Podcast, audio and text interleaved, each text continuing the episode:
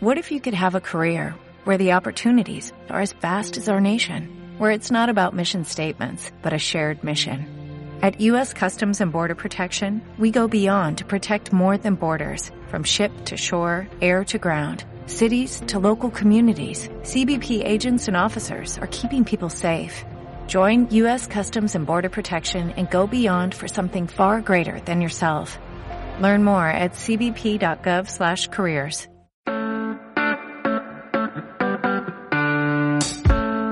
Mano a mano.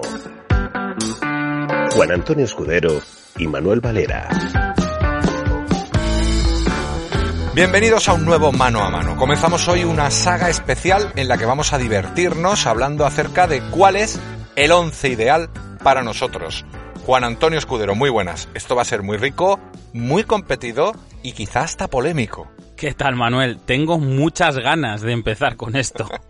pues sí, vamos a intentar repasar, elegir una alineación ideal. Sabemos que es imposible convencer a todo el mundo porque, bueno, cada uno tiene un once en la cabeza. Pero esto puede que nos sirva si acaso para repasar puesto a puesto cuáles son algunos de esos nombres más ilustres de la historia del fútbol. Vamos a establecer un sistema base, eh, hemos elegido el 4-4-2, como bueno, podríamos haber elegido otro, pero así esto nos va a permitir eh, elegir a un portero, a cuatro defensas, a cuatro medios y a dos delanteros. Y vamos a empezar hoy por el principio, por la portería.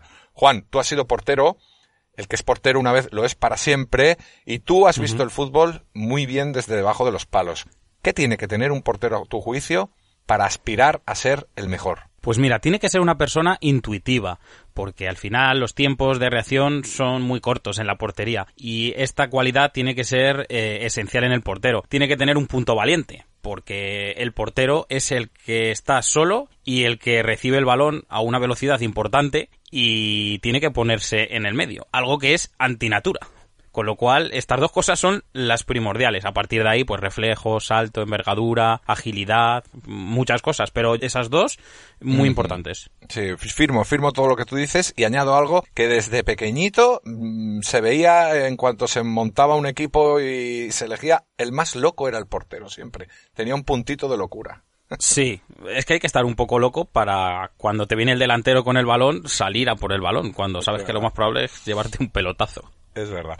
Bueno, en la portería ha habido nombres ilustres. Yo tengo una debilidad muy grande por el fútbol antiguo de cuando veíamos a estos porteros con las gorras, estas tan grandes, y estos cancerberos que parecen de, otro mundo, ¿no? Salen nombres grandes en primera instancia. El mítico Ricardo Zamora en España, Marcel Domingo, Dino Zoff, y sobre todo hay un ilustre que dicen que ha sido el mejor portero de la historia, no lo sabemos, Lev Yashin, la araña negra. El portero ruso, famoso eh, por haber ganado el único balón de oro que ha ganado un portero. Y bueno, pues eh, era un tipo altísimo.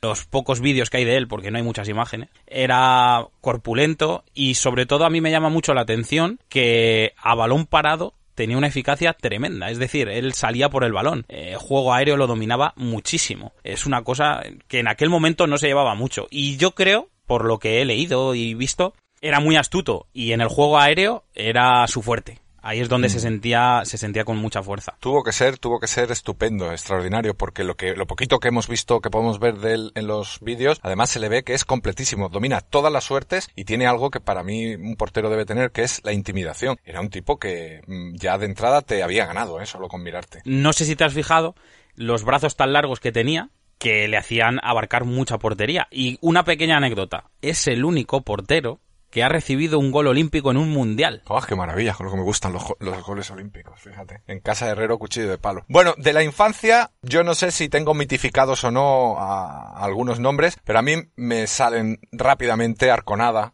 Ablanedo, Pumpido, Dasaev, Cedrum, Paco Bullo, Zubizarreta, Abel Resino, incluso Molina ya, aunque ya no era yo tan niño, y me quedo con la sensación de imbatible que me daba un portero concreto, que era el danés Peter Schmeichel. Yo lo recuerdo en el Manchester en concreto y era importante, el tipo era bueno, ¿eh? Es que era muy alto y muy seguro, daba la sensación que era un muro y es que las paraba mm. de todos los colores. Era muy bueno, era muy bueno. Casillas, Iker Casillas cuando salió tenía un aire a Schmeichel. Casillas a mí me gustó mucho también siempre, por, sobre todo en el mano a mano, tenía muchos reflejos. En los penaltis además estaba tocado, que creo que eso es importante. Aunque a mí nunca me convenció Casillas, ni por alto ni con el pie. No, pero es que no le hacía falta, porque es que salvaba balones imposibles. Era buenísimo, no, no se puede cuestionar su calidad. Es cierto que a lo mejor en el cómputo global de todo, eh, el pie por alto, bueno, tenía ahí sus pequeñas carencias, pero es que las suplía todas con, con paradas que solo, yo creo que solo era capaz de hacer él. Sí,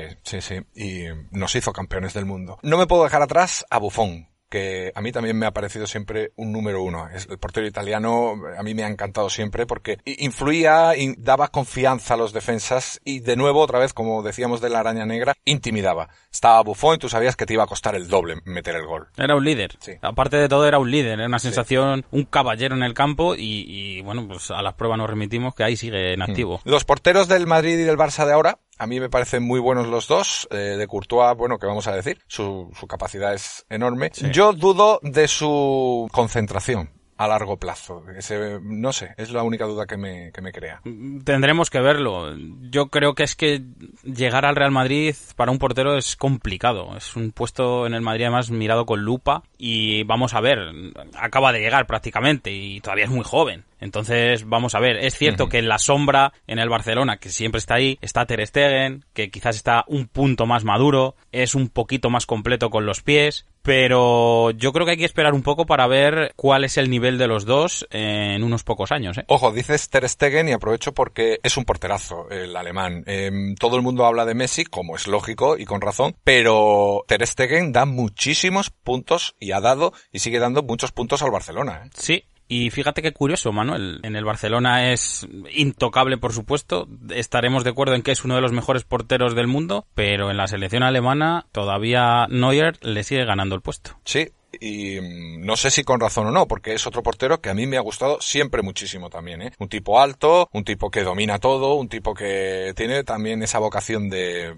de jugar con el pie. Muy bueno también, pero yo, en mi punto de vista, yo si me tengo que quedar con uno de los dos, yo me quedo con Ter Stegen, me parece más completo. Sí, quizás sí, y además mmm, va a más, eh, como que quizá el momento de Neuer ha pasado y el de Ter Stegen todavía el punto álgido o, si, o se está viviendo está por llegar. Pero si me tengo que quedar con uno, y voy a decirlo muy convencido de lo que digo, para mí el mejor portero, el portero del once ideal, es el esloveno Jan Oblak. Es lo mejor que yo he visto nunca. Voy a dar tres razones. Uno, sus reflejos. Es de esos arqueros que hacen paradas imposibles, que crean eh, eso, en la sensación en el delantero de que es imposible batirlo, de que ya no sabes qué hacer para meterle gol. Segundo, la constancia. Es bueno todo el tiempo, no tiene, no tiene lagunas, no uh -huh. tiene idas. Está constantemente exigido, porque el Atleti de Simeone es así. No es estos porteros de equipos grandes que sabes que van a intervenir dos o tres veces durante el partido y que su dificultad precisamente está en mantener la concentración. Este está continuamente exigido. Y tercero, la valentía. Sale a algunos balones que él podría dejar a la defensa uh -huh. y sin embargo sale, hace mejor a sus compañeros, se arriesga por ellos y los gana.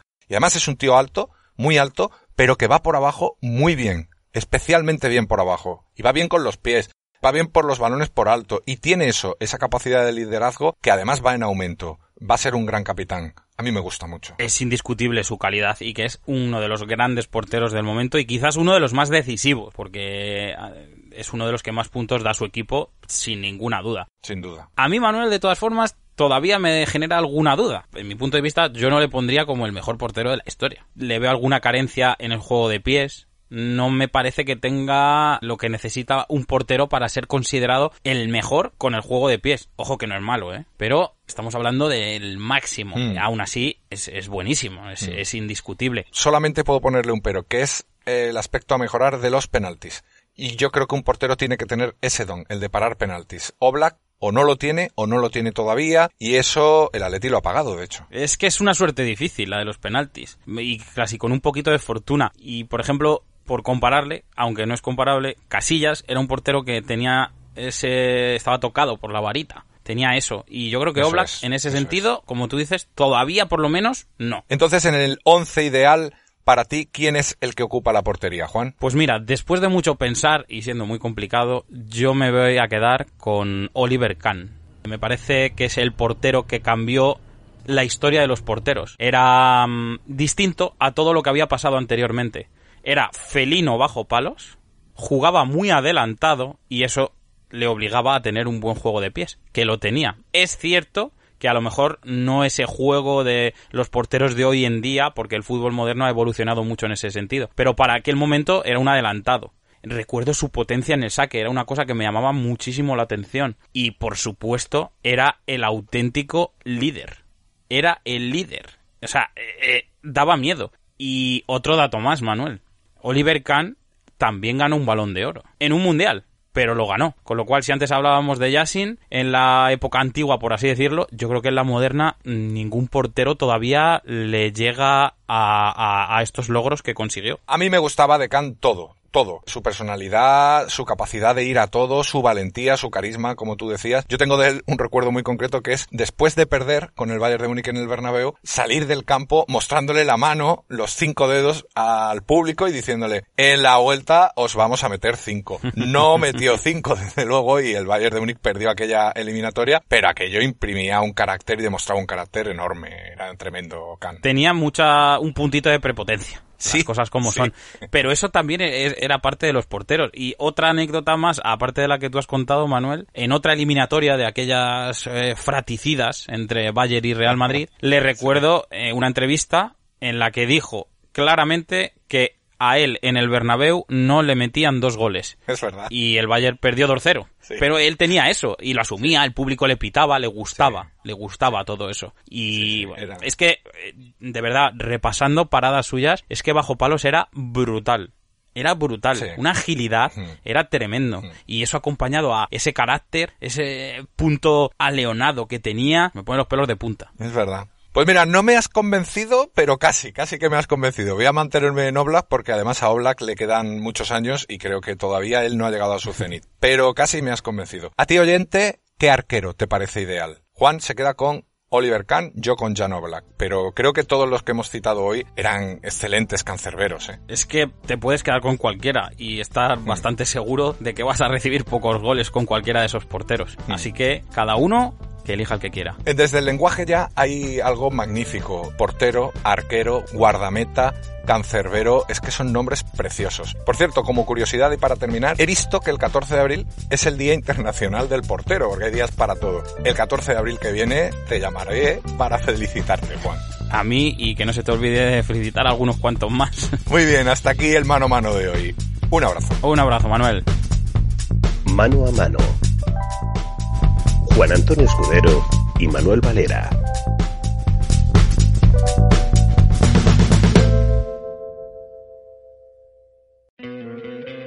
¿No te encantaría tener 100 dólares extra en tu bolsillo? Haz que un experto bilingüe de TurboTax declare tus impuestos para el 31 de marzo y obtén 100 dólares de vuelta al instante. Porque no importa cuáles hayan sido tus logros del año pasado, TurboTax hace que cuenten Obtén 100 dólares de vuelta y tus impuestos con 100% de precisión. Solo con Intuit TurboTax. Debes declarar para el 31 de marzo. Crédito solo aplicable al costo de la presentación federal con TurboTax Full Service. Oferta sujeta a cambios o cancelación en cualquier momento.